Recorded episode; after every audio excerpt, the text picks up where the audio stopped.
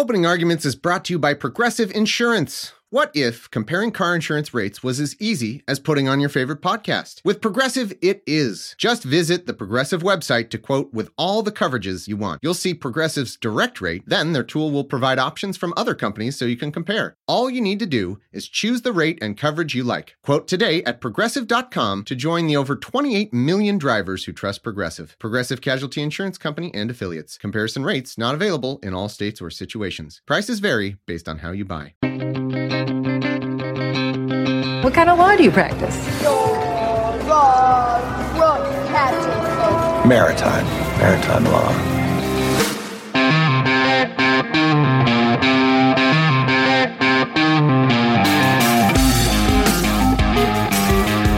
On what grounds could you possibly prevail? Grounds? Who cares about grounds? Cases always come down to who the jury likes better. Thirdly, I must warn you that if you attempt to ballyrag or bulldoze this witness, I shall take very dim view of it. Your lordship is most pretty. Very well, then you may proceed.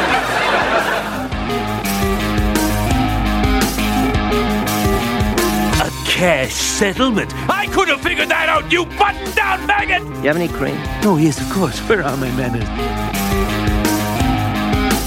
Welcome to Opening Arguments, the podcast that pairs an inquisitive interviewer with a real-life lawyer.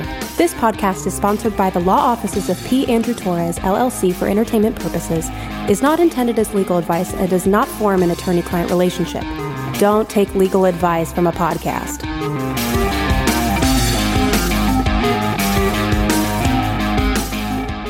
Hello and welcome to Opening Arguments. This is episode three fifty-eight. I'm Thomas Smith. That over there is P. Andrew Torres, Esquire. How you doing, Andrew? I am doing fantastic. Did you see uh, one of our listeners sent uh, P. Andrew Torres with the, like, you know, donut shape on uh, yeah. social media? So, um, you know, as long as we're continuing to add uh, plays it's on my last name. It's hard to compete with your cow name, though. P. Oh, Andrew no. Torres. Obviously, I mean, that's, that's, that's the best. Yeah. Uh, shout shout out to the, Del. The noodle. You moo the noodle, so we can't. Yeah. I mean, that's just part of the brand. Uh, yeah, but thanks. We do appreciate that, everybody. All right. So much to talk about today, Andrew. Uh, how about that, um, bonus episode we did? I, I hope everybody listened to that. three fifty-seven came at you a little early. We talked about Iowa, all that stuff. Yeah. Well, Iowa's all fixed now though. So that, oh. yeah, and, it's all distant yeah. rear view mirror. Uh, Go ahead. Yeah, no, I, I'm gonna, I'm gonna let that I will say this, you know, ninety-nine plus percent of the response we got uh, was very positive. And, you know, a half a percent was um, folks who encouraged us to revisit conspiracy theories. And, I, you know, I just I just have to say, like, I, they, they, I, my favorite was, you know, the one sort of, you know, calling us as uh, uh, giving, uh, you know, centrist hot takes, despite, you know, your Uh, your position, Thomas, as sort of being to the left of uh, A O C on the political spectrum, and explicitly calling for the Democrats to unite behind Bernie Sanders in the uh, in the in the, the trailing moments. Uh, I enjoyed that. Yeah. I, well, it, look- I'll I'll just say this. I, I think what's funny now is I just saw, because it is kind of newsworthy. You know, Tom Perez yep. called for them to. Re, he used a word that was a little confusing to people. He said re-canvas, which sounded yeah. like, what? You're going to go, what, like door to door and ask people how they voted? But he, then he clarified, like, he meant go through all the receipts again, go through all the paper yeah. again. Because, and by the way, because it looks like they totally effed it up again. It looks like they made some spreadsheet errors and stuff. But by the way, these are all errors that if you've ever worked in an office or had any job like this, this is just the norm. Like, I, you know, I mean, yeah, they need to have a better system in place. Don't get me wrong. But once that system went to crap and they were trying to audible and like, okay, we'll gather it up in a Google Doc or whatever they're doing, of course there are going to be errors like that. Yeah. And, I, I, you know, I still think we should by all means be upset with the Iowa Democratic Party. Don't get me wrong. Yeah. Don't get me wrong. Ugh. I'm just saying it's still so within the realm of incompetence versus conspiracy theory. Right. And especially and, since we're seeing that everybody can check the answers. Right. And they, there's no way they're getting away with it. Yeah. But the last thing, what I was going to say about this is, even with, with Tom Perez doing that, people are still saying this is like a D N C conspiracy. It's like, He's right.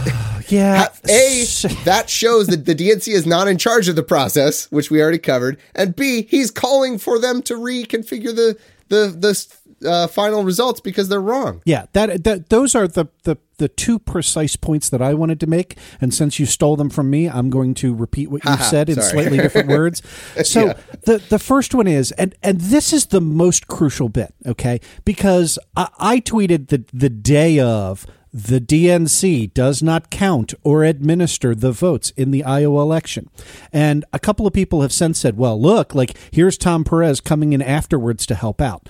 Um, A, that doesn't respond to, to the initial claim, which I'm going to make super clear in a second. And B, that uh, like that's it's a ridiculous fake double bind, right? Like, if the D N C just sort of sat back and said, well, you know, we we don't care, like, do whatever you want, then like that would be proof of the conspiracy, right? Like, yeah. the, the fact that the D N C is coming in after the fact um, is not a part of what supports the conspiracy theory allegations, because the conspiracy theory allegations involve the D N C somehow manipulating the vote totals or causing the screw up in the first place. And there is zero disagreement by anywhere, even by people who are peddling this sort of nonsense, that the D N C had anything to do with the initial decisions, with the initial counting, with the initial reporting.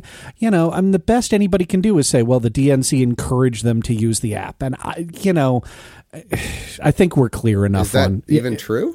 I don't even know, right? Like, but but yeah, I'm assuming it for purposes of the argument, right? If that were true, I, you know, that's right. That that is a much thinner read than, you know, Werner von Braun went to to Antarctica, you know, two years before the supposed moon landing.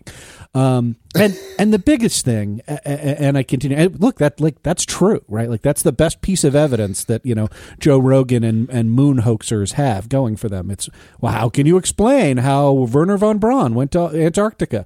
Um, it's right there in the public record. What? Yeah, I was literally I was going to just let it go yeah. for the sake of the episode, but like the idea I wasn't is, sure yeah. what conspiracy theory that was. I thought that was flat Earth for a second. Yeah, no, I know they're always like it's fake. No, Antarctica is like yeah. a fortress. You know, there's like a wall there or something. No, it's fake moon landing, and uh, okay. the idea is that, you know, why else would we have sent Werner von Braun to uh, to Antarctica? You know, a year and a half before we supposedly landed on the moon, if not to get, you know, fake rocks from Antarctica to pretend that they were moon rocks. I, I, I'm I'm one hundred percent not making this up. Yeah, right, um, sure. And and and, anyway. and the biggest part, look, like this would be the stupidest possible conspiracy to execute, because again, the parties to the conspiracy are saying what we need to do is have multiple parties examine the paper record trail. Like that, that's the kind of thing that really makes for a super bad conspiracy theory. Anyway, I just have to say, on. like part of my, part of my job at the state, you know, and actually in my, in my job before that was trying to get people who had, you know, paper records for everything to like start using Excel and start putting stuff in databases and all that. And the, we're talking about, these are educated professional people, and this crap happen all the time. Like, the stuff is entered wrong, stuff is whatever. And like, and even people who are doing a decent job make mistakes. And it's, you know, this is well within the realm of, of incompetence. And again, not to take the, the blame off it, to absolutely reinforce that the Iowa Democratic Party should have had a better system in place. Do not get me wrong. I'm not letting them off the hook. I'm just saying it's so easily within the realm of incompetence to me that you you don't need uh, a conspiracy theory to prove it. All right. Well, all that was not planned, but it's just a little update. uh, we'll and, lose more and, patrons. But look, like I, I'm happy. Like, this is a conspiracy theory free podcast. And, you know, we are. Well, unless things actually were conspiracies, right, like right, Watergate right. Well, and yeah. some uh, Trump uh, stuff. Right. It is a podcast. How about a podcast that encourages skepticism on conspiracy without uh, without much in the way of evidence? And and yeah. look, again, part of what we're doing here is reporting against our own interest, right? Yeah. So I, I just don't, I, the, the, the whole ethos of the show since day one has been, let's look at facts, let's look at the law, let's make rational decisions. And, um, you know, uh, like I said, hopefully the uh, ninety-nine point five percent of you that uh, in our audience that that supports that. Um, yeah, let us know. Yeah, I don't even need to mention the the couple. You know, it's a couple troublemakers. Not a big yeah. deal. The anyway, majority of people. All right. So, it's, I, look, all right. I like. I want our listeners to love us. So that's here. Here's a good transition for you. I wanted to. Andrew, Andrew is allowing me to toss out a quick plug because if you want a break from all this nonsense, for you know, after listening to our show, of course. Uh, but if you want a break from politics uh, for a minute. Over on Serious Inquiries Only, Jamie and I just recorded what, what might be one of my favorite episodes of all time. Nothing to do with politics. I just a little teaser. So, uh, and there's a little bit of spoilers for the for the episode, but I think it's worth talking about. She found out just like, I don't know, a month ago maybe, um, when something went viral, uh, talking about inner monologue, you know, like the inner voice that obviously mm-hmm. one hundred percent of us all have going in our head all the time. Yeah, she saw that and had never realized that other people have this, and she turns out Jamie, my co-host, does not have an inner monologue and what? has whatever. Yeah, I, and how can you not for have real? That? I know. And she went through a whole process of like telling people like, this is crazy, right? Like nobody, nobody has this, right? And everybody's like, what? And so she, we talk about on the show, we talk about, you know, because it's an interesting philosophical topic uh, as well, like talking about how people, you know, different people reason and different people process things and. You know, the implications on consciousness and all that stuff. And it was just so much fun.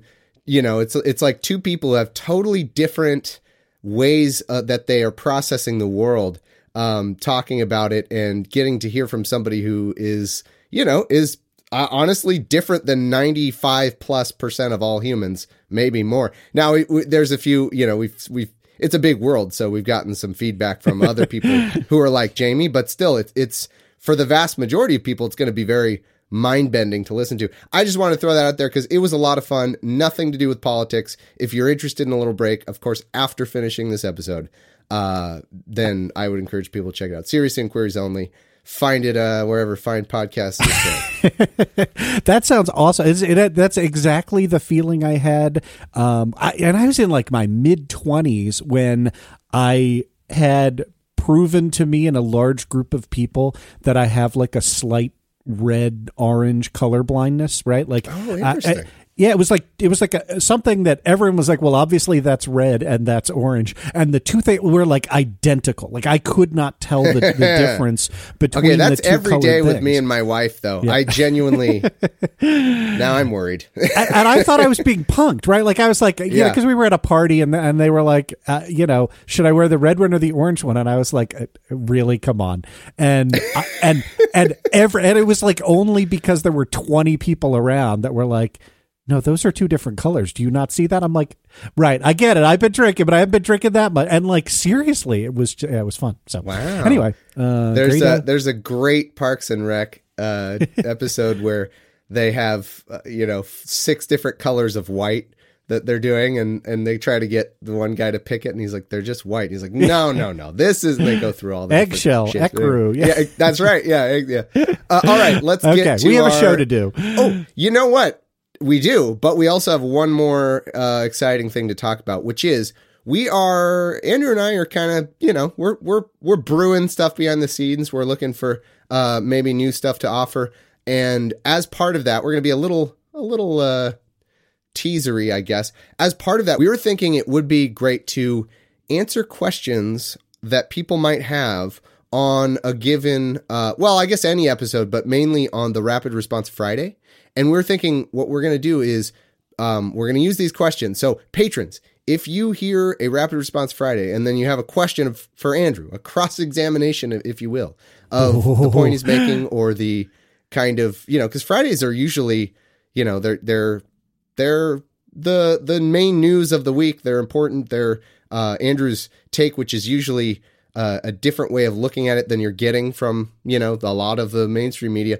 Uh, and it can be, sometimes people have a lot of clarifying questions. And so if you're one of those people, if you hear something in today's episode uh, that, and you just think like, oh, what about this? Or, you know, how, what would Andrew say about this? Post it as a comment on the episode thread in Patreon. So that's the, that's the plug. If you've got a question about, about this episode or any Friday episode, post it as a comment on the Patreon post. And that's where we're going to look for to you to use this for a thing we're planning. So sorry for a little bit of vague booking there, but uh, please, I encourage you, if you have any questions like that, to, uh, to that's where to post them. All right. At long last, let's get to our main stuff today. Thank you, Doctor Hibbert. I rest my case. You rest your case? What? Oh, no. I thought that was just a figure of speech.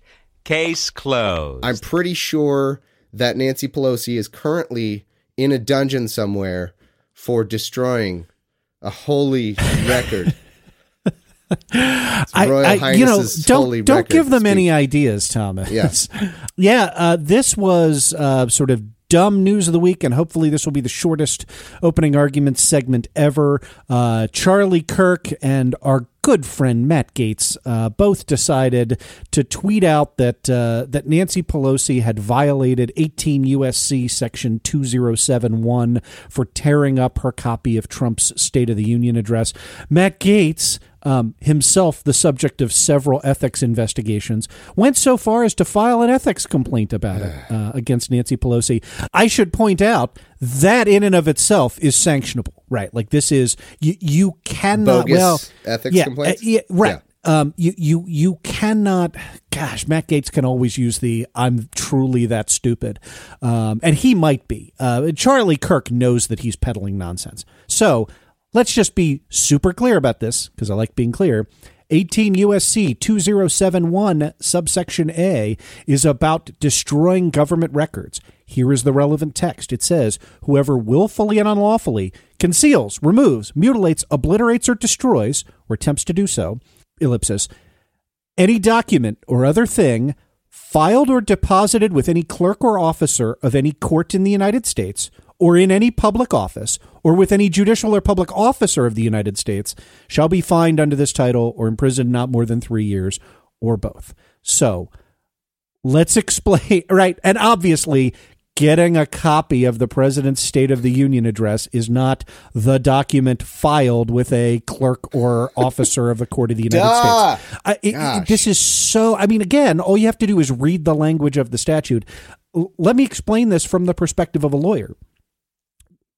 What this means is, if I file a lawsuit against somebody, it is illegal for you to break into or otherwise access the court's records and tear yeah. up and delete that document. That's the crime. If I mail you You're a courtesy, co- if I mail you a courtesy copy, or yeah. if if we download Larry Klayman's yeah. lawsuit online and, and print it print off. Print out an extra copy yeah. and destroy it. Yeah. And then, you know, have a viewer watch party where we take turns urinating on it or something like that. Uh, which, by the way... okay, that's, I was trying not to reveal our new oh, you know, gosh, idea, right. but you just spoiled uh, it. Sorry about that.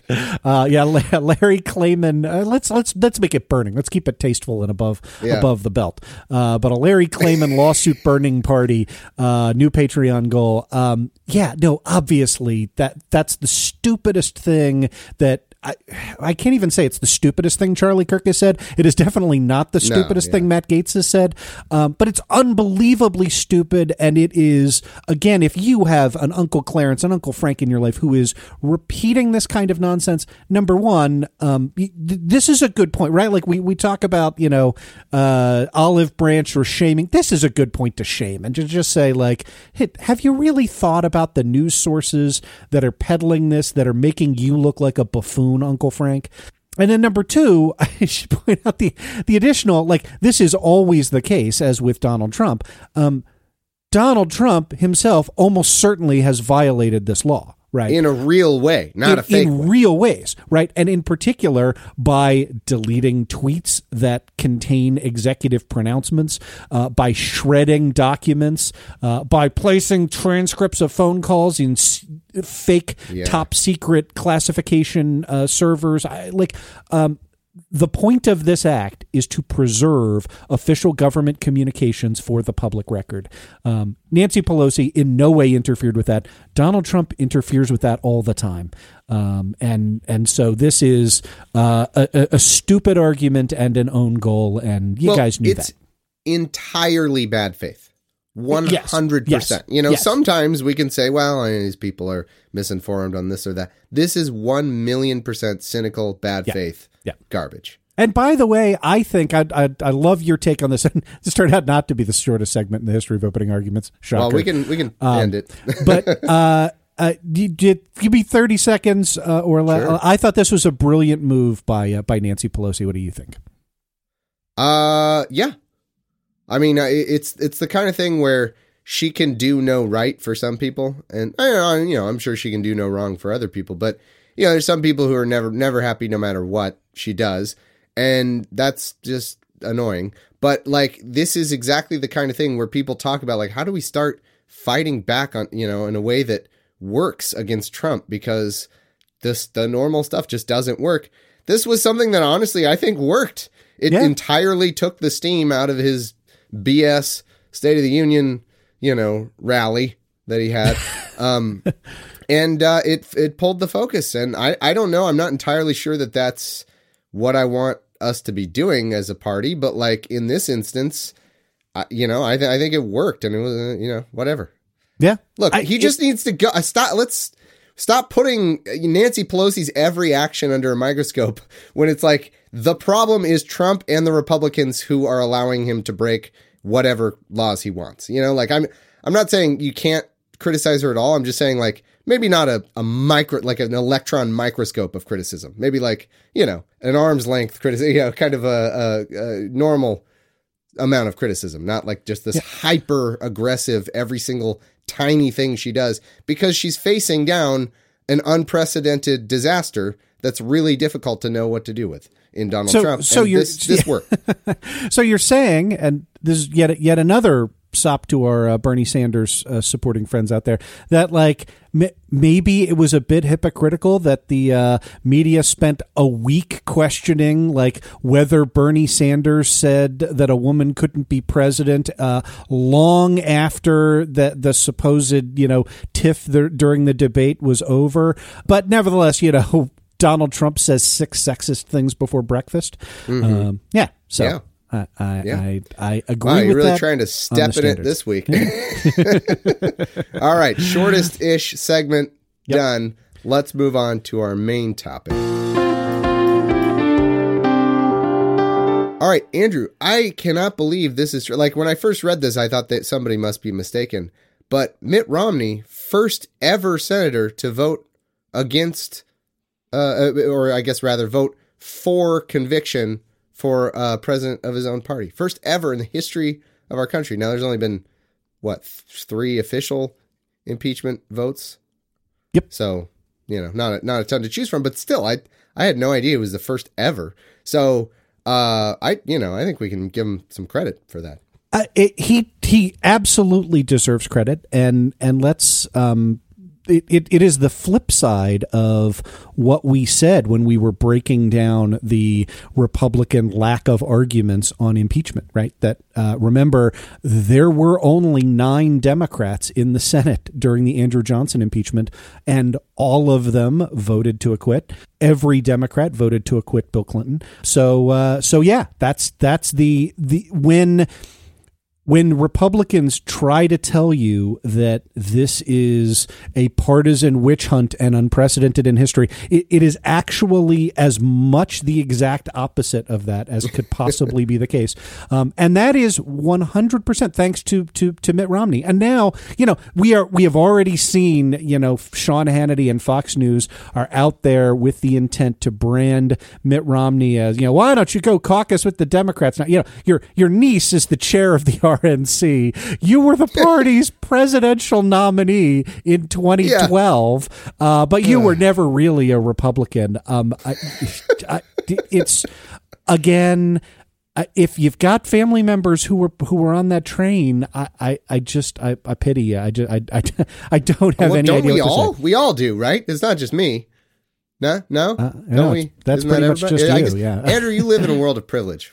I, I do. Sensible family members. Well, the non-sensible ones I don't talk to, so. Um, but oh, yes. That counts. That's what I'm talking about.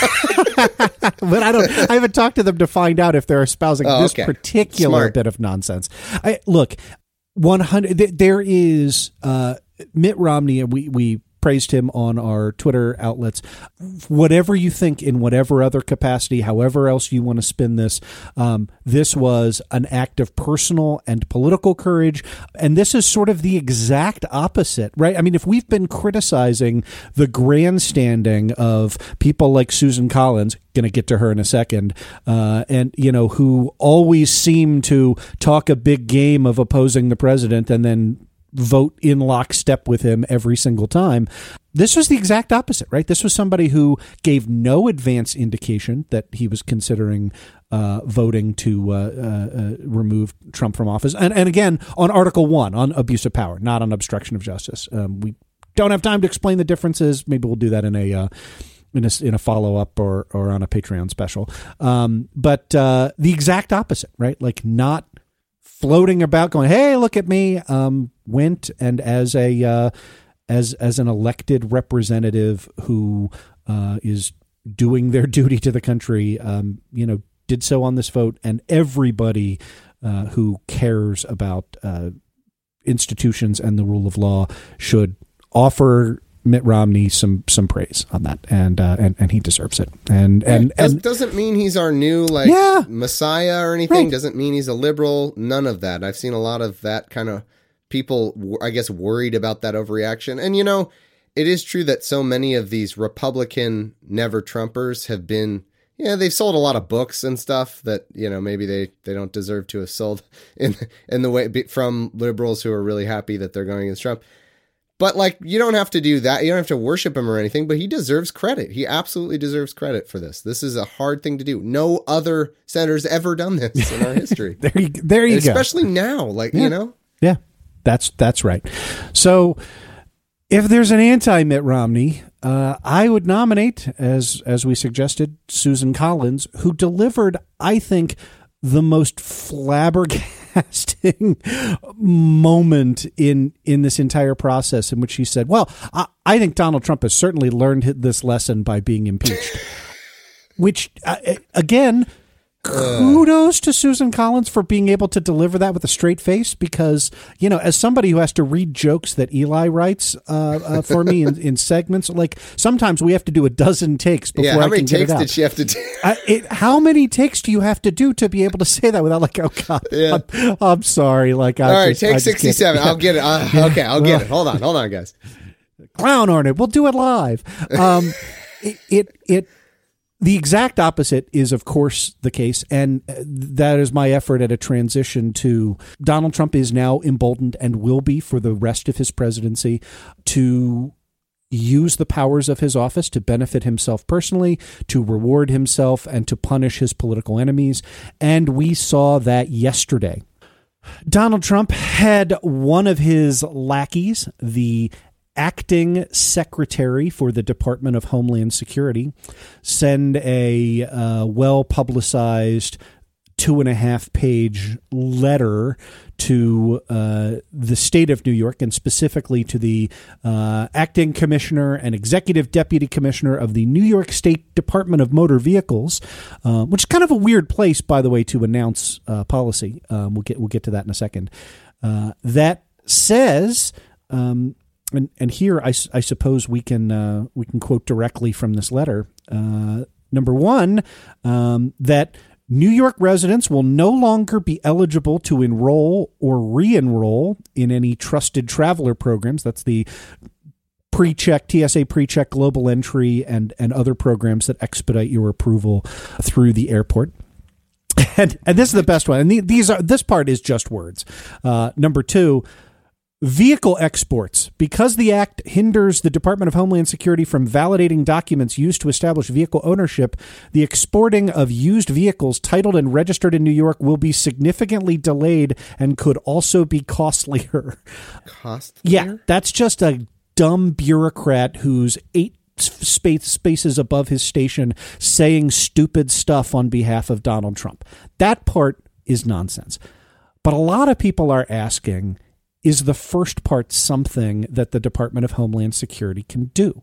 Can they just say New Yorkers are not eligible to participate in Global Entry?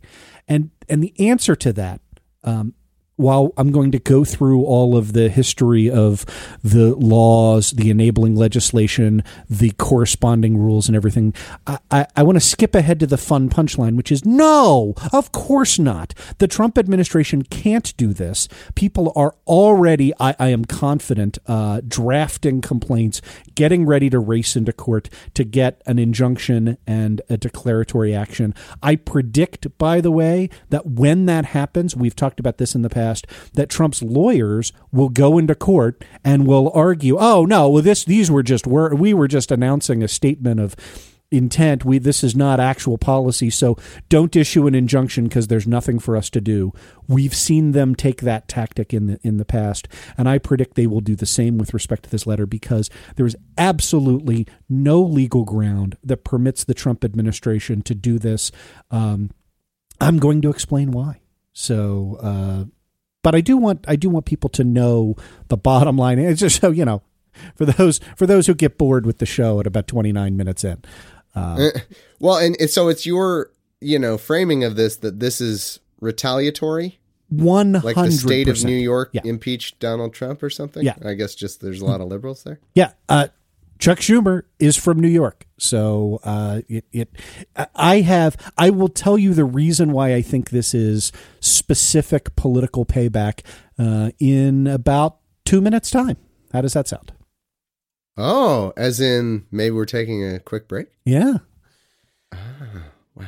I see. That was brilliant. It's really, really good job. Opening Arguments is brought to you by Vistaprint. Folks, the most important time is now. It is important to feel professional, polished, and prepared when it counts right now. For small business owners or people who produce their own podcasts, it doesn't sound like anyone you know, being plugged in and prepared when an opportunity comes is crucial. These moments happen all the time. They're happening right now. And having a business card that shows how professional you are in your pocket, ready to hand out, is the first step to making something happen. Your next big opportunity is coming right now, and we're here to help you own the now with free shipping on any business card in any quantity. Choose whatever style, finish, shape, or paper you like and get free shipping. And because you can pick the colors, fonts, designs, and images, it means you can create something as unique and compelling as your business. So, are you ready to get started on your business card? It's easy. Plug your information and logo into hundreds of fresh designs tailored to your type of company, or upload your own original layout. Pick the paper stock, style, and quantity that's right for you. You can even upgrade to a unique touch like rounded corners. You order and receive your cards with free economy shipping. And as if you needed any more reasons to choose Vistaprint, you can feel good knowing that Vistaprint uses only carefully selected inks and responsibly sourced paper stocks. Your satisfaction is one hundred percent guaranteed, or your money back. They'll make it right. So, Vistaprint wants you to be able to own the now in any situation, which is why our listeners will get free shipping on all business cards, any style, any quantity. Just go to Vistaprint dot com and enter promo code O A for free shipping on all business cards, any style, any quantity. Limited time offer. Own the now at Vistaprint dot com, promo code O A. Okay, we're back. Andrew, tell us why this is retaliation. Yeah. So this letter is ostensibly about New York Senate Bill seventeen forty-seven B, the green light law, which went into effect in December of twenty nineteen. That law um, allows those who lack a lawful immigration status. And by the way, sub, sub sidebar, uh, if you want to know why I'm using those terms, you could go back to episode fifty-two, in which uh, we quoted from uh immigration lawyer Lily Axelrod in terms of how to best accurately describe the status of, of various aliens under the actual U S immigration law. Anyway, it allows those individuals to apply for a standard driver's license in the state of New York. I will point out two things with respect to that. Number one, twelve other states and the District of Columbia have similar laws. Um, In many cases, word for word identical to the law passed by the state of New York. And number two, and kind of put a pin in this one, a standard driver's license is not Real I D compliant, cannot be used at the airport to validate your right to commercial airline travel as of October first, twenty twenty. So in other words, all of this as related to we need this is going to ha- is just not supported by the factual record in any way whatsoever. Um, I, I also want to say, yes, I mean, we have a liberal audience, but but if you're a moderate, if you're conservative, if you're libertarian, if you're sort of on the fence of, well, why do we want illegal aliens to, to have driver's licenses? And again, I'm using their pejorative language there. Here's the answer to why you should want those lacking lawful immigration status to be able to get a standard New York driver's license.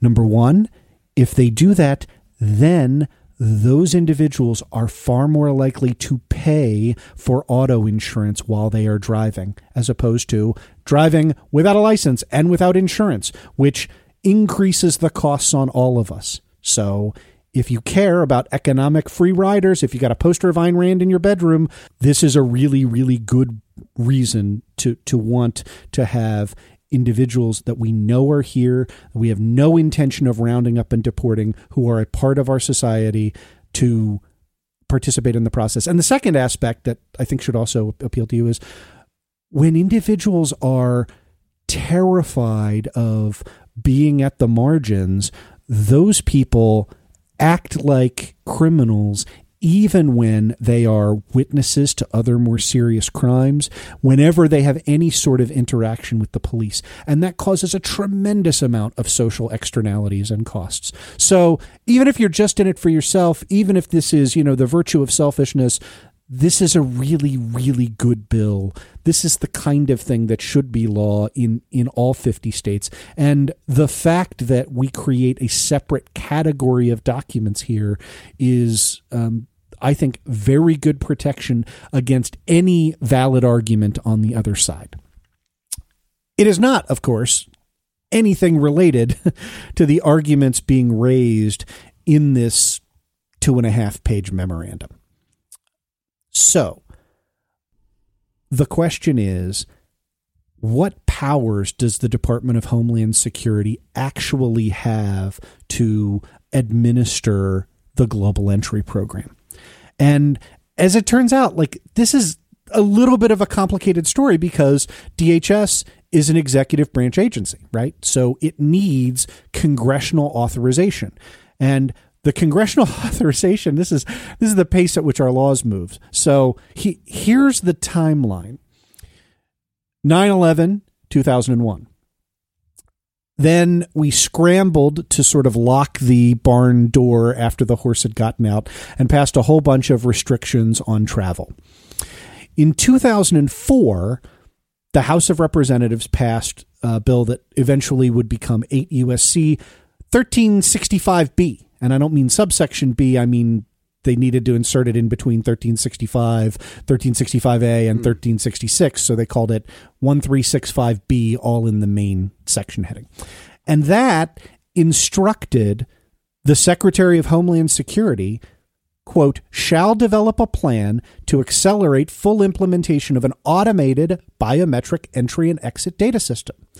And then describes the kind of data to be collected and says, shall include a requirement for the collection of biometric exit data for all categories of individuals who are required to provide such data, regardless of the port of entry where such categories of individuals entered the United States. That's kind of important. And then pursuant to that, uh, that only took five years for the Department of Homeland Security to come up with a pilot program. And their pilot program was the Global Entry Program. So D H S promulgated a rule, which is in the Federal Register, seventy-four F R five nine nine three two, in two thousand nine to pilot what became the Global Entry Program. Then a mere three years later, we decided that we were going to roll out that Global Entry Program to every airport in the United States in twenty twelve. That's seventy-seven Federal Register five six nine zero. Got all that?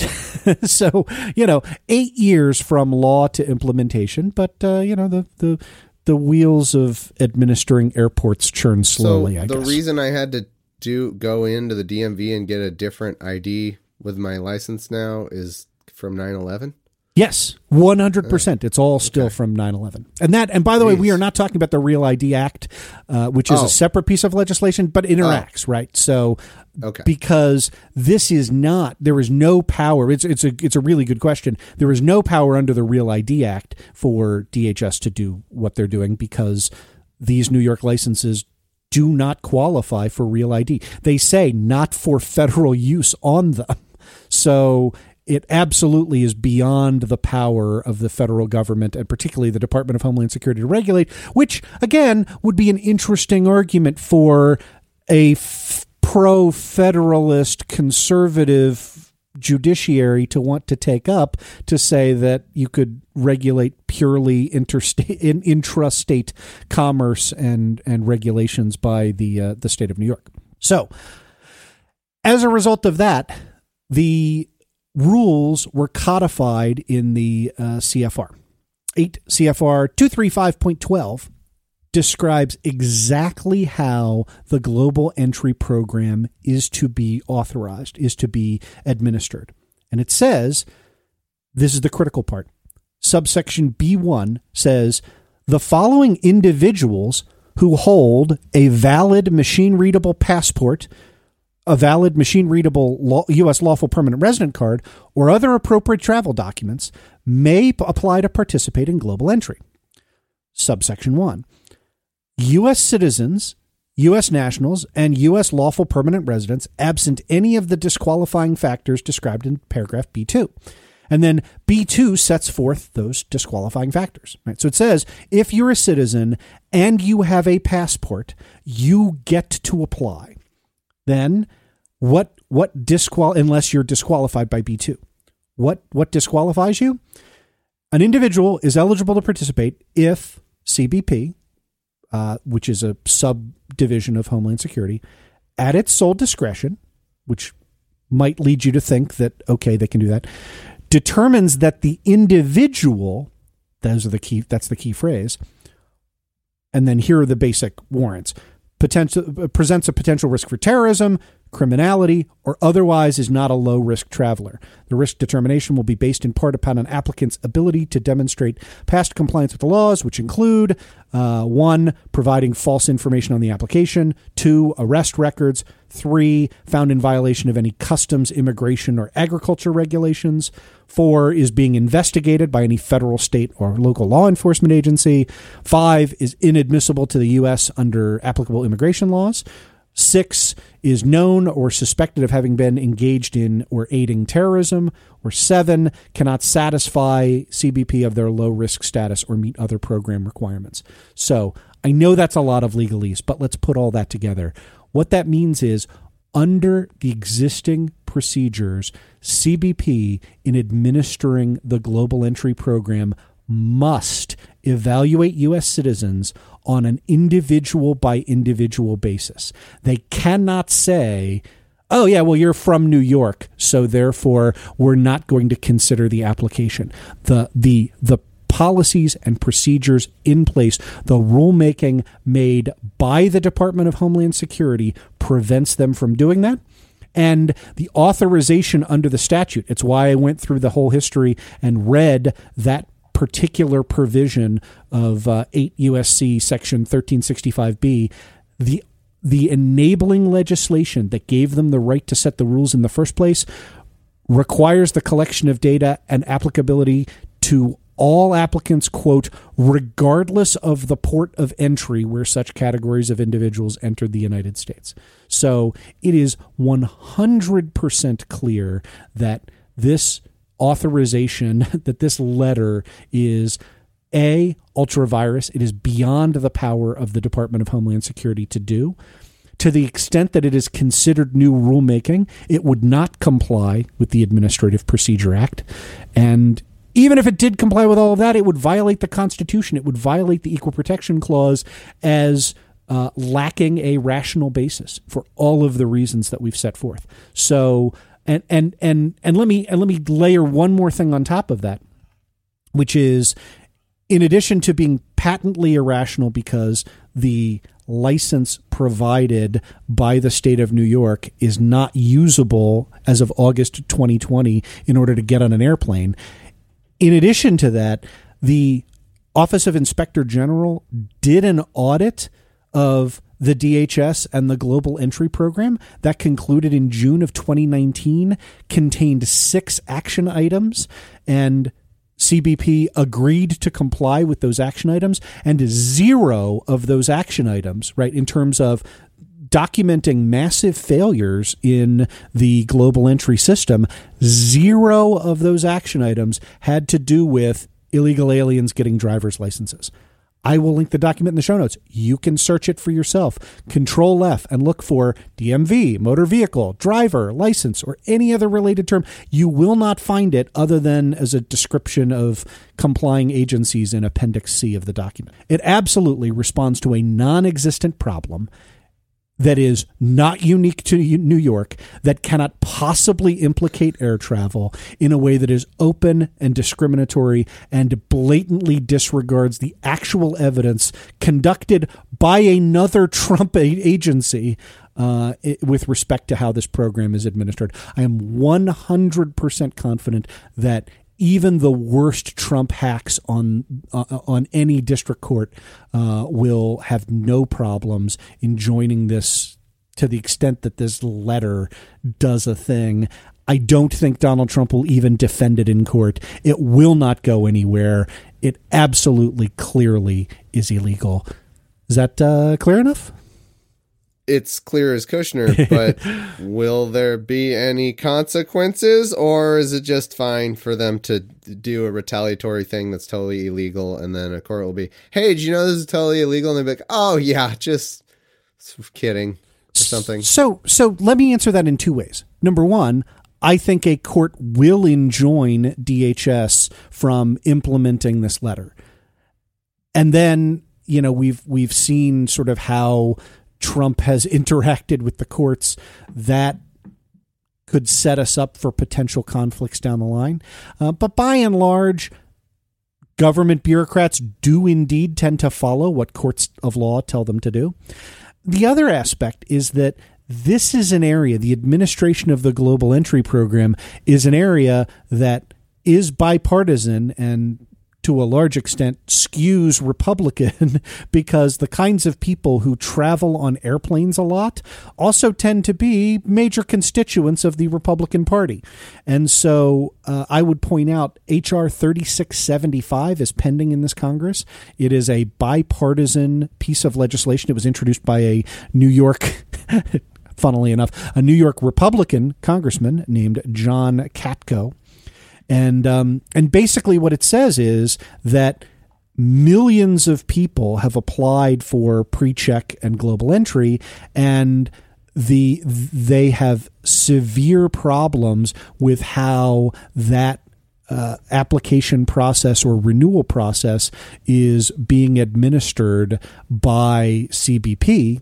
And so the the legislation would require the Comptroller General of the United States to conduct a review of the D H the D H S Trusted Traveler programs. And I'm not I'm not going to go through, you know, the the three four points that are uh, raised in the review, but basically uh, to require an internal audit in order to fix the problems, because Re- Republican congressmen are responding to their constituents who say, uh, hey, look, like I was denied the, my renewal, or I was denied the ability to get global entry because of, you know, this dumb thing. And, and, um, and I, I'll attach, actually, there was a, there was a good one. I was doing the research on this. Uh, it was a New York Times uh, article from twenty twelve. Like, that's how far back this goes, uh, in, you know, people talking about like having expunged juvenile uh, uh, uh, arrests on their record, and, you know, somehow it's triggered the flag. And, you know, and, th- and these are people who are in their forties and fifties going,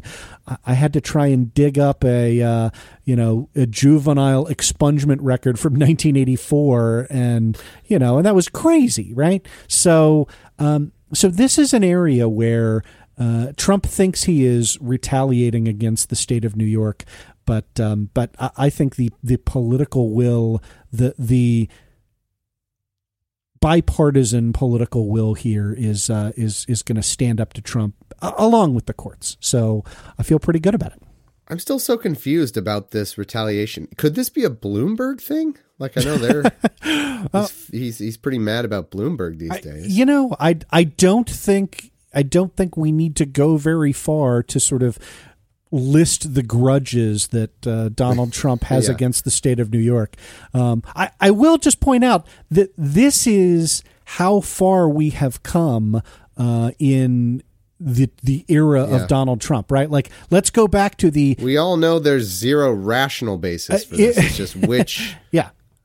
but, ridiculous grudge, personal grudge is this. Uh, uh, but look, like, let's go back to the, you know, disqualifying Chris Christie Bridgegate scandal, right? The yeah. the idea that the governor of New Jersey would orchestrate a, a traffic jam to punish his political enemies uh, was enough to, and, and should be, by the way. Like, I'm not saying, mm-hmm. you know, O A endorses Chris Christie for, for president. Yeah, absolutely. Should have been a bigger deal. The the idea that, that now we just sort of shrug that off with, like, well, you know, obviously, of course, Donald Trump wants to stick it to New York in exchange for, you know, passing a, uh, a, a bill that, uh, Uh, makes life marginally less horrible for those lacking legal immigration status, right? I mean, that, and and, and by the way, like, I think that's, you know, we can talk about other uh, personal motives, which I, I think are certainly there. I, I think the larger environment is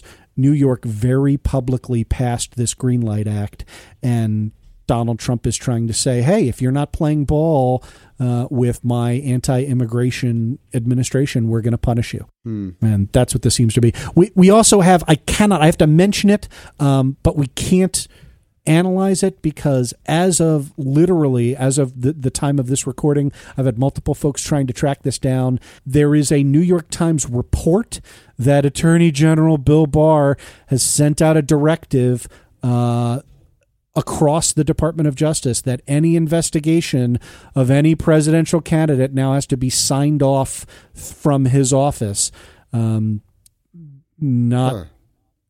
surprising if true, distressing if true, uh, but so far we just have the New York, as of, as of this recording, we just have the New York Times uh, report saying they have the memo. I cannot find that memo. It has not been made public, uh, at least as of this recording. So uh, so we can't analyze it. We can't break it down. But um, but look, this is... Jeez, keep an eye on yeah, that, though. The Republican Senate, fifty-two of fifty-three, uh, just handed this president a blank check and said... Um, a, a moral blank yeah. check and said, no, nope. a, get, a monopoly, get out of jail free card, essentially yeah. get out of jail free and do not put this card back in the deck. Yeah. And, uh, and, and it, it, if you thought it was bad now, it's going to get way worse. And, you know, that's, that's part of what we're here is, you know, to help, uh, to help understand and empower. And, um, I, I, I will say, if there are folks who are involved, I I, I don't have the uh, legal expertise to to file the initial lawsuits, um, but but believe me, if there are organizations that file the lawsuit to challenge this D H S letter, um, I am happy to uh, to donate my time to them pro bono. I've made that. Um, I've made that offer in the past, and you know we'll continue to when we have this administration breaking the law. If um, if I can help on that in a professional capacity, uh, don't you know? Don't hesitate to take me up on that. So, yeah, me too. I can I can type or something. Absolutely. Or, look, like there look, there are things you don't have to be a lawyer to help out. Save so. the file. I don't know. Can make a P D F of it. Basic office stuff, I guess. Hey, you could Can't probably remember. do a better job than the Iowa Democratic Party. If so. you have four competing legal strategies, I can narrow it down to two. There you go. That, that's excellent. With a fifty-four point nine percent chance of narrowing it down to oh. one. oh, and one more one more point on retaliation. Again, can't comment because this is so far just one source, but breaking across my desk, uh, Yahoo News. Uh-oh. The U S. Treasury Department has complied, this time as opposed to withholding all records as privileged, with Republican senators' request for sensitive and closely held financial records about Hunter Biden, and has turned over, uh. quote, evidence of questionable origin to those Republican senators. So, yeah, be be prepared for the Republican Senate, uh, which lacks this kind of oversight power, but uh, to engage in a whole bunch of nonsense that is tightly coordinated with the White House and Sean Hannity. And um, uh, it's going to be ugly, folks. It is it is going to be yeah. ugly. And, and and all we can do is be there with the truth. Sorry, go ahead. I didn't mean and to. And fewer people than ever to to try to stop him. You know, like we know from the first, I don't know, year of his presidency that he would have violated far more laws and ethics and norms had there not been people in the room stopping him. Now there, I mean, there are fewer people in the room. There's just nobody's in the room because he's uh, indirectly fired everybody, had somebody else fire everybody or tweeted that they were going to fire, that they were fired. So there, I, I who knows? Um, and I'm, it's funny that we're funny in the worst way that we're all sitting here wondering, like, what illegal thing is he going to do to get back at Mitt Romney now? Like, what absolutely impeachable thing is he going to do? We'll see. Stay tuned. Yeah. And, and uh, we can, we can move on. We're, we're both saying the same thing. Um, but the fact that Republicans expect and want and will be cheering that on should terrify you. And and and I, I say this not because we're not mad enough at Republicans, um, but because, and this kind of bookends from the from the beginning of the show, the temptation to want to do that when Democrats are back in power will be strong. These norms will be eroded, and uh, it's it's going to require, right? I'm not suggesting that there aren't areas where we don't play constitutional hardball, uh, but I, I want to draw a line in the sand and say we, we we do have to be better than this in terms of personal advantage and personal aggrandizement uh, of of the office of the president when, you know, when it is President Pete Buttigieg or President Bernie Sanders or, you know, hopefully President Liz Warren. So, all right. Well, I think it's time to thank our new patrons here at First Timer Friday on patreon.com slash law. What do you think? I love that. Let's do it. All right. Well, I'll go first, and I will add anyone who's a patron or wants to join up at patreon.com slash law. If you have any clarifying questions for Andrew about anything we talked about today, pop it in that uh, on the Patreon feed under the episode where, where the episode goes up. You know, there's the place you comment. And you can also, same same as the patron Q and A, you can heart other people's questions, um, but please do that. Okay, Jordan McCartney, the Ballin Est Mother Clownhorn, Jeff Ostler, Ian from Wine Country. Well, that could be a lot of places, oh. but cool. Kevin, and I joined a law firm after finishing my P H D, and it's all O A's fault. Well, congrats, hopefully. I, I hope that's calls for congratulations. Your turn, Andrew. Yeah, thank you to Major Major. And I, I have to say, if you don't know that Catch twenty-two literally is my favorite book, um, and, and nothing is close, uh, now you do. So uh, Major Major. Did you Major. end up watching the Amazon series? I did, and I really, really yeah, I liked, liked it. it. Um, yeah, yeah, it was good. Cool. Thank you to Brian Brazil, to Mickey Waffles. Well, okay, I could go for a Mickey Waffle, right? To Andromeda Coomer and Tyler Fay. Thank you so much. If you want to get a shout out, if you like what we've been doing, head on over patreon.com slash law. Sign up. Uh, give us as little a bu- as a buck an episode, and you can participate in all the goodies that, that Thomas has talked about. It uh, it really, really does help in terms of us being able to continue to get the show to you and put in the amount of time that we do. All right, and now it's time for T three B E. Thomas takes the bar exam. Oh, no associate of this firm has ever failed the bar exam. Talk to the hand. I need your clothes. That's one of my mission parameters. Trust me. I know now why you cry. Here we go. Uh, on a roll, I think. Right? Uh, yeah. You are you are not only on a roll, which is which is one hundred percent true. You uh, have gotten five correct in a row. Oof. But since switching over to the new questions, what do you yeah. what do you think your your rate is? I think I've only missed, I want to say two.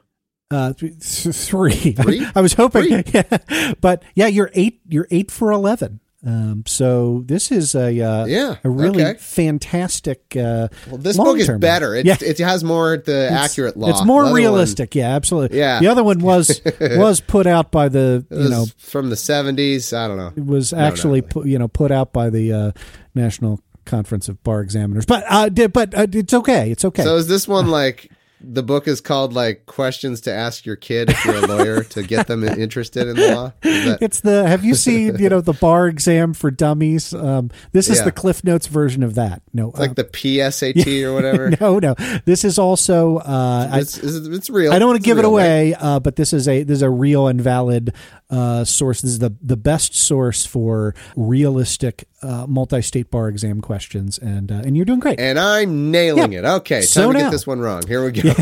Here we go. Torts question for you. Before the close of evidence in a federal negligence trial, the defendant submitted a proposed jury instruction on contributory yeah. negligence. God, these ones. Before instructing the jury, the judge informed the parties of the instructions that she would give, which did not include the defendant's proposed contributory negligence instruction, but did include the court's own instruction on contributory huh. negligence. Neither party objected, either then or after the judge gave the instructions. The jury returned a verdict for the plaintiff, and the judge entered judgment on that verdict. The defendant, as you might suspect, would like to appeal the verdict on the ground that the judge should have instructed the jury using the defendant's proposed instruction Ooh. On contributory negligence. So, has the defendant preserved the issue oh for appeal? Gosh. I love this. Yeah. So actually, uh, uh, curveball. Um, this turns out to be yeah. a, a Civ Pro question. It's not really about. Yeah. It's yeah, it's not about the standards at all. Mm-hmm. So it's about, is it preserved for appeal? A, no, because the defendant failed to object after the judge gave the instructions to the jury. Hmm. B, no, because the defendant failed to object after the judge informed the parties of the instructions that she would give. Okay. C, yes, because the defendant submitted a proposed instruction on contributory negligence. Or D, yes, because the judge's failure to give the defendant's contributory negligence instruction amounted to a ruling on the instruction. Okay, so I do remember that you do, like, part, one of the main reasons, well, okay, let me, um, let me not sound like an idiot. Part of the objection, objection, you know, like for, to a lay person, we hear that and we all, and the shows always do it wrong, you know, that kind of thing. We've had we've had many Lotolfo movies where they just say objection and then you, they don't even say what it is and nobody cares and they, they just ignore it. But like part of that process is not only are you objecting, you know, to try to get the judge to like hear your, you know, what you have to say and and and side with you, but even if you don't think the judge is going to side with you, you object to preserve it in the record, and then you're able to go back and appeal on those bases. I do I do remember that. So the question is, what's going on here? Because I, I do think it maybe is a little interesting with the judge giving instructions. Um, that kind of makes it like a little bit different because the judge is talking to the jury. I feel like that's kind of a some sometimes treated a little differently from from what I gather. Um, so that, I think that's going to differentiate between A and B because I, I, I'm pretty sure this should be a no answer. I don't believe that the defendant has preserved the issue for appeal. That that question rests on whether or not j- merely submitting your own proposed jury instruction would be enough to, pre- um, to preserve it for appeal. It's, that's not impossible, but I don't, I don't think that's right. Who knows? They're again, The, the, since it's jury instruction, this could be some special rule that I would just have to know, but I'm not a lawyer, so I don't know it. It's entirely possible, but I'm going toward a no answer. Let, let's go, let's go through them. Cause I, I do think you have to object somewhere to preserve it for appeal. That's going to be kind of my baseline assumption. That could totally be wrong, but under that assumption, let's see what we have here. A, no, because the defendant failed to object after the judge gave the instructions to the jury. So that's certainly in the running. B, no, because the defendant failed to object after the judge informed the parties of the instructions she would give. Now, I actually like that one better. Um, let me, I'll go, I'll go back to the A and B. So those are the no answers. C, yes, because the defendant submitted a proposed instruction on contributory negligence. Now, I don't think that's right, but I could see this being a one weird rule where it's like, because it's, you know, uh, jury instruction, and you don't really want to mess with it. You don't want to like shout objection while the judge is talking to the jury. Like that would be, you know, prejudicial maybe or something. So like maybe there is some special rule that you, if you have submitted a, a proposed instruction, that's enough to preserve it for appeal. That could be true. Um, so I'll say, I'll say that's my best yes answer. C is my best yes answer. D, yes, because the judge's failure to give the defendant's contributory negligence instruction amounted to a ruling on the instruction. That's interesting. I wouldn't think, like, I, I, my first reaction was that that's nonsense. Like, that's just a bad answer. But, so if a judge has given a ruling on something, does that automatically preserve it for appeal without an objection? It's not like you object. Hmm. I don't know. I'm, I guess... If D is right, then I'm just so far off that I, I think I'll go ahead and ignore that for now. That'll just mean I totally don't know. So I, I'm gonna I'm gonna rule out D. Of the no answers, I really like B better than A, because A was object right after the judge gave the instructions to the jury. I like B better because it's objection after the judge informed the parties of the instruction she would give. I feel like that's when you would want to object. I, I could be wrong, but I, I just don't think you want to shout objection while the judge is talking to the jury. It just feels like a no-no to me. I don't know why. I could be completely wrong about this, but I feel like you would want to object. The better no answer would be objecting after the judge informed the parties of the instructions. Now, shoot, I'm going to screw myself up because those no answers are close enough together that sometimes that means it's a yes answer. Like if the two no, no answers, you can't really differentiate that well, then sometimes that means, you know, it actually should be a yes answer because if, ah, so I, ah, hmm. so I'm, I'm going with competing theories of law that, uh, you know, I'm inventing in my head because I don't actually know the law. And right now I'm trying to decide between them. So Right, I, I was initially leaning toward B, but now I could see a case for A, B, C, or D. No, I'm just kidding. Uh, the defendant submitted pro- proposed. I, I mm, is merely submitting a proposed instruction enough to preserve the issue for appeal. Could be. That's. I mean, maybe. I don't. Th- I think you have to object, but maybe there's a special rule about that. D, yes, because the judge's failure to give the defendant's contributory negligence instruction amounted to a ruling. So that would be the theory that, like, you you submitted the proposed instruction, the judge didn't do it, so that's the same as the judge saying, no, this is, I'm not doing this, I'm ruling against it or something. And does that, j- just merely that happening, preserve it for appeal? So I've talked myself out of having any idea what the answer is. So now I have to reset. My initial gut reaction was B, and since I, I don't know, since I'm eight of eleven on this new book, maybe I should not try to outsmart myself. On the other hand, I really turn into Tevye when I'm doing these, these, uh, these things. On the other hand, maybe that means we're due for a curveball. Maybe I've had too many fastballs right down the middle. We're due for a, to, for a slider or something, or curve or whatever, a changeup. Teaser for baseball law, maybe next week, hopefully. All right, I'm going to go back to my first instinct. I'm going to say B, no, because the defendant failed to object after the judge informed the parties of the instruction she would give. That feels like the best time to object. So under the theory that you do need to object to preserve it for appeal, I'm going with B. But if that theory is wrong, I could really see a case for for C. But uh, so my second chance, I guess I'll go B and C. That's my that's my uh, New York Times endorsement level. Uh, but I'll go with B, final answer. All right. And if you would like to play along with Thomas, you know how to do that. Just share out this episode on social media. Include the hashtag T three B E. Include your answer, your reasons. Therefore, we will pick a winner and shower that person with never-ending fame and fortune. Fame and fortune not guaranteed. All right. Will the streak keep going, or is it going to end? I think I think it might end. We'll see. All right. Thanks so much for listening, folks. Uh, we love you. Like I said, if you are a patron, you want to get a question in, go to that question thread, uh, or sorry, go to that, uh, episode thread on Patreon, submit a question. We're going to hopefully be using that for something cool. And otherwise we will see you on Deep Dive Tuesday. You betray the law! Law! This has been Opening Arguments with Andrew and Thomas. If you love the show and want to support future episodes, please visit our Patreon page at patreon.com slash law.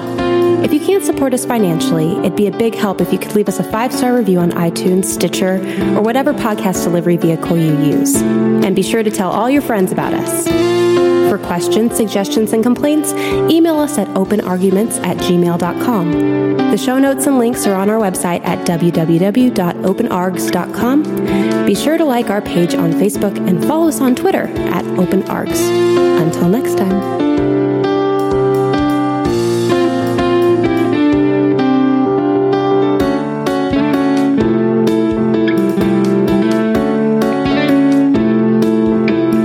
Podcast is a production of Opening Arguments Media, L L C. All rights reserved.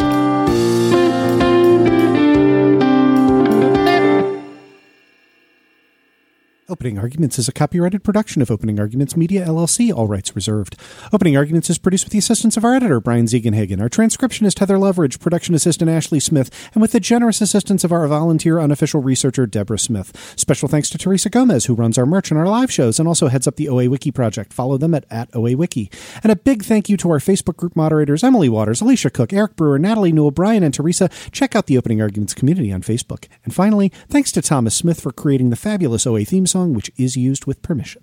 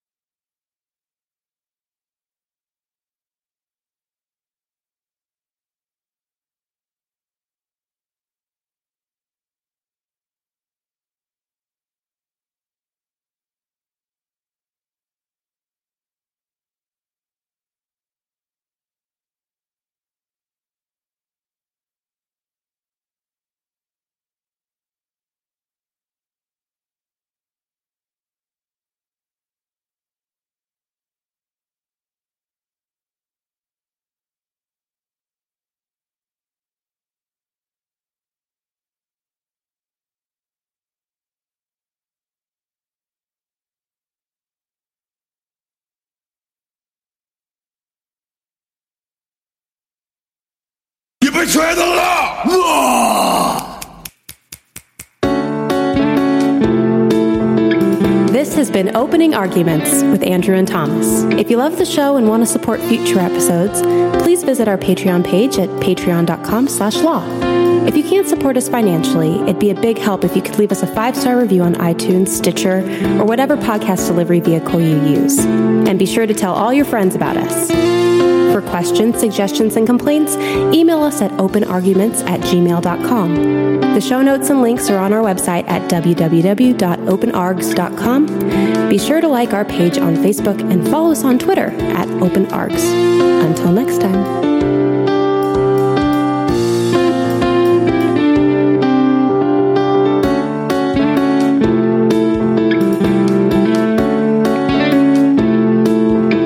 This podcast is a production of Opening Arguments Media, L L C. All rights reserved.